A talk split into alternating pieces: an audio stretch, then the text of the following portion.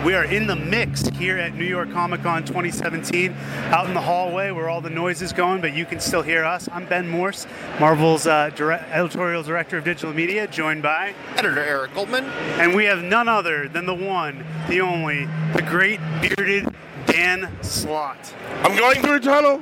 Hi, Ben Morse. Dan, it's always great to have you, man. How are you doing? How are you enjoying New York Comic Con? We just had a massive Marvel meeting for three days yes. straight in a room. I was there.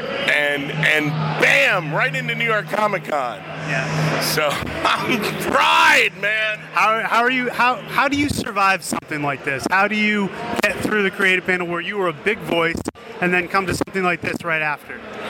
I remember deep inside, there's an eight-year-old boy who loves Marvel Comics and Spider-Man. This is the best job in the world. No, it's just, you pay me money, Ben.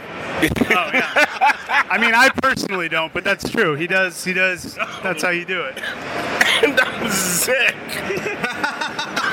I, can I just mention that this sick man that I'm very upset with him because he made me cry because of Silver Surfer. That oh. I, I, found that very upsetting, and it got me emotionally.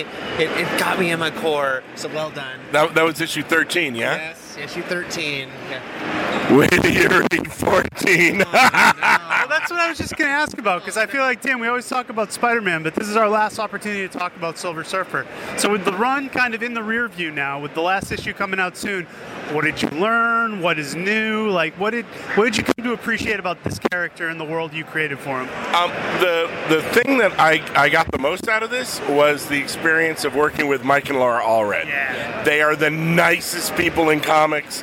They're just nonstop positivity. They're they just you can't not work with them and get buzzed about what you're working on.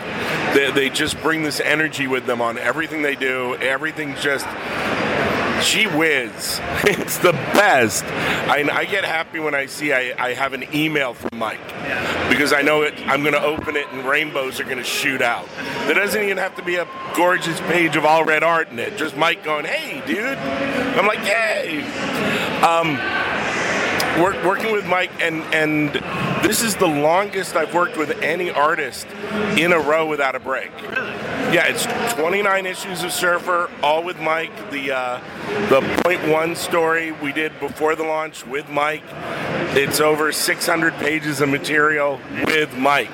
No break, no guest artist, no guest writer one writer, one artist all the way through. Uh, the way they used to do it in the old days, and and now I'm spoiled. I want that on everything. But by the end of um, you know, partway into the run, you become the couple that nobody wants to play Pictionary with. you know, you you get on that level. You're not with Spider-Man because we at times we were putting out three issues a month or two issues a month. We constantly had to have multiple storylines and multiple art teams and it was kind of like you're one of the guys from OK Go jumping from treadmill to treadmill. Like that. You know, it's Good like analogy, yeah. yeah. king of the analogy. And and it's great working with each team, but you're you're working on multiple stories at the same time, and you know how all the trains link up. Where when you're doing it month to month to month with one artist, you know, ideas can blossom and new ideas can go one way, and ooh, the story can take on like a more organic feel as opposed to this intricate thing you have to map out. Not that we didn't intricately map out everything on Surfer. You're going to get in issue 14 two reveals, and you're going to see we played the long game. And one of these things has been under your nose the entire time. You're going to feel really silly. You never saw it before. You're going to be like, oh my God, that was there almost in every frame. Um, I didn't let Mike in on uh, in on the secret mm-hmm. until we hit around uh, issue seven of this volume, um, because at that point we knew the end was coming. Uh, so I started telling Mike, what the end game was, what we were building towards. And when I told him the mystery thing, he was like, "That's so cool!" And then he started tipping his hand more in the art in issue seven, and I'm like, "No, no, don't, don't do it." yeah. And he was like, but but it's so cool. I'm like, "N- bring it back in, bring it back in. So um, I, I can't wait for people to see that. Um, with issue 13, when an issue leaves house, it goes through the um, proofreading team multiple times. And the proofreaders aren't allowed to tell each other what they read because each proofreader, when it gets their pass, they need to read it fresh with a fresh set of eyes. Everyone in the proofreading office on 13 was crying when they read it, and the other proofreaders were like, "What's go- I can't tell you." And we wrecked the entire proofreading team at Marvel was Comics. Yeah, we destroyed them because they were all just tears.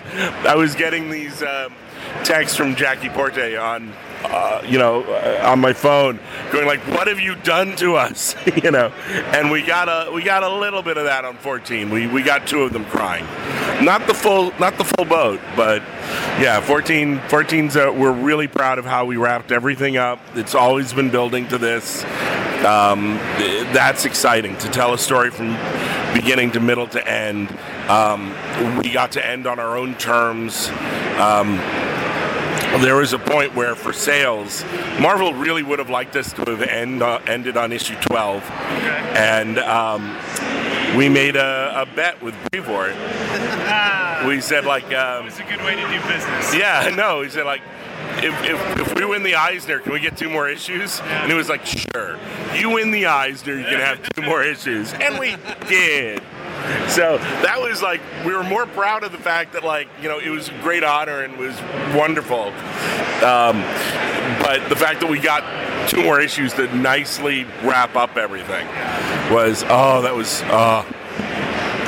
jumping over because you got a lot of big things happening right now. You also just did a great story with one of my all-time favorite characters. I don't know why I was obsessed with him as a child, but the Green Goblin, uh, as horrible as he is, all-time favorite character. But um, you know, he came back in an interesting way. And there was a nice fake out in that issue, as far as like, I was like, "Whoa, are they are they going into a big new direction with the Goblin?" Now he didn't go there at the end ability-wise, but he certainly seemed uh, newly motivated. Can you talk about uh, where where his path might lead him next? Oh, they had that gorgeous Smallwood art in it. That's what I was going to talk about. Oh my God. That guy's great. He's amazing. Um, that was that's like one of my favorite done in ones we've done in the whole run. That was a nice little rhyme you did. Yeah. Oh, thank you. Um, where, but we now seen that uh, Norman he can't because of events from Superior Spider-Man, he can't access the Goblin side of him, and we've seen. You know, the way that's how like Stuart Immonen blasted onto Spidey was the arc where we see him trying to effectively be Norman Osborn um, and using that to be more vicious and weird because he's just going, he's being straight. It's like the cruel cunning of Norman Osborn with none of the madness. Um, by the end of that story, he realized that ain't doing it. I need the goblin back. But he can't access it, it's, it's inhibited in his system. Things that Spidey and Doc Ock did. He can't access the goblin, so he's looking for ways to bring the crazy back. He wants to be sick again. I love that. Yeah. He's like trying to be sick. He wants to be sick because he knows the only time he's ever really hurt Spider-Man was when he had the madness of the Goblin behind him.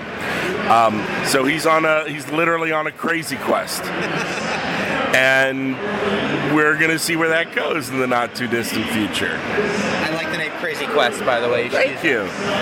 And oddly enough, at issue thanks to legacy numbering. We're at issue 789. So it feels like there's a ticking clock to Spider-Man 800. Dan, how many issues of Spider-Man have you written at this point? It is coming up on 170 issues. It's incredible. Congratulations. It, yeah, I I've done the math and I've used Bendis math. and there's real math and Bendis math. Scariest of I know. and in either version, I am still um, uh, six or eight issues behind Brian. so I, everything's fine. What is it about the character? I mean, he's obviously a all-time classic character. What is it about him that keeps him so fresh for you that you know you have been able to kind of keep going with him and want to keep telling stories about him? Spider-Man is my favorite character in all of fiction. Not just superheroes, not just comics. We're talking Hamlet. Screw that guy. you know, Spider-Man. That's he's, the headline. he's the greatest character ever made. Um, I will I will never get sick of telling stories with Spider-Man. Um, there's a lot of people out there that freak out because the character's been around for over 50 years. And one of the tricks of writing this character for this long is you got to do something to shake it up. You got to do something that no one's done before. And a lot of times that puts fans in a very uncomfortable spot because it's kind of like you go to your favorite restaurant, you order your favorite meal, you want it. What have you done to the recipe? You know, you, you made him a billionaire playboy industrial? No, no, Spider-Man doesn't do that. You know, you, you put Doc Ock's brain in his head? No, no, don't stop. You know, but to me that's the fun is what can I do to Spidey? Um, but one of the things we've been building to which is also fun, is we are leaning into the legacy of it. We're finding a new way, a way you haven't seen before, to fold Spider Man back into the Daily Bugle. So we're going to be back with old friends and old supporting cast members, and the book's going to start feeling, oh, okay, this is this is that I'm getting the meal right again. They got the recipe right, but we're putting some spices in that you haven't seen before. Uh, it's he's not going back to just being. I have Greg Capullo making faces. Stop making faces. Come to Marvel. Draw some Spider-Man now. Hi everybody, it's me, Greg Capullo, and I love Dan Slott. Aw. Greg, Greg, it's audio. Put on your pants. They can't see that. Put them back on, Greg. I love them, but not that much. Marvel, our universe. you got cameos. Yeah. See, that's the beauty of being out in the hallway. Yeah, I was like, oh, we're gonna be out in the hallway, and people are gonna hear like, "Red Volvo, your lights are on." Red Volvo. No, we get No, Greg it's- Capullo. we get Greg Capullo, pantsless. Absolutely. All right, Dan, take us home. take us home. What do you? What else can you tease for what's coming up in uh, in Spidey? What's what's coming up over the next legacy bit? Ooh, we've got coming up on the stands really fast. We're gonna get uh, Human Torch back in the book. Uh, if you remember uh, during during the uh, worldwide run, Spidey bought Peter, bought the Baxter Building, and now he's broke. Uh oh, uh oh, and we're gonna deal with that. Um, we're also gonna we're developing uh, Spider-Man's romance with Mockingbird, Nice. um, another Morse, Yeah, another one. and Got it tight. Got it. And we're um, what's fun is we've seen him with Black Cat, who's kind of villainous at times, and yeah, and now we're seeing him with him dating a, a cape, dating a mask. What's what's that going to be like? Um, we're also building up to a big crossover with Venom, uh, Venom Inc. Well, it's not. It's not incorporated, It's it's it's Venom Inc. Yeah. Kind of like people are thinking, oh, it sounds like other things we've heard of that have the word incorporated at the end. No, it's more like Murder Inc. Oh, Yeah, we're going a completely different way, and it's fun because Venom, it's black ink, black Venom ink. It's Venom ink. Oh, it's beyond clever. Um, you're you're going to see uh, Flash Thompson folded back into the book nice. in a way that has now been spoiled. If you look around the internet, uh, if you'd rather not have it spoiled, don't look around the internet. Um, and what else? Uh, yeah, and then pretty much uh, once we clear Venom Inc., where you'll see some big new developments, um, you're going to we're going to keep our, our foot on the gas.